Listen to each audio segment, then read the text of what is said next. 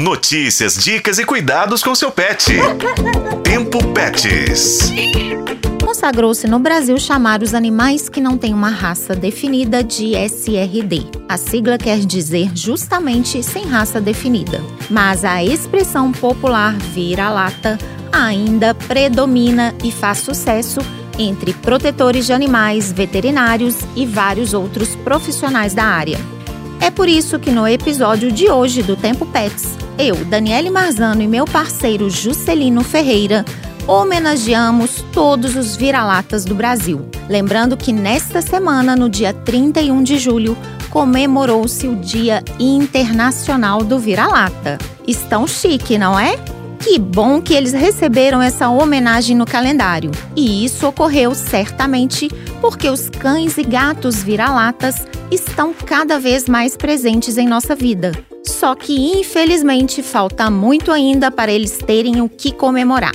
Um número impressionante. O Instituto Pet Brasil aponta cerca de cento e oitenta e cinco mil animais abandonados nas ruas do país. Todos eles, com certeza, são vira-latas. E é para combater esse abandono que protetores, O N Gs e prefeituras que desenvolvem projetos de cuidados com os animais de rua seguem firmes com a missão de realizar os eventos de adoção, uma ação muito importante.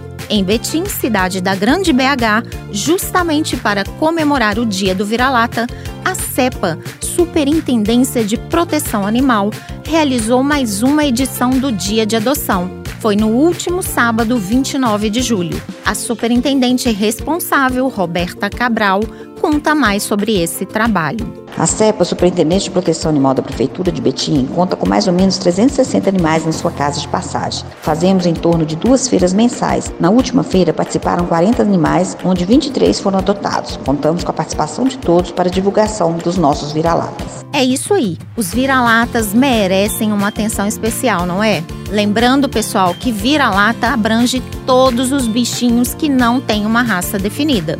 A gente costuma chamar só os cães de vira-lata, mas não. Os gatos e, na verdade, todo animal sem uma raça definida também são S R D. Bom, o assunto adoção merece continuidade, até porque temos histórias lindas de adoção para compartilhar com vocês, como a da cadela Pipoca, uma vira-lata caramelo deficiente que, acreditem, adora assistir ao desenho da Peppa. Não percam então o próximo episódio. Com a colaboração de Juscelino Ferreira, esse foi o podcast Tempo Pets. Acompanhe pelos tocadores de podcast e na F M o Tempo.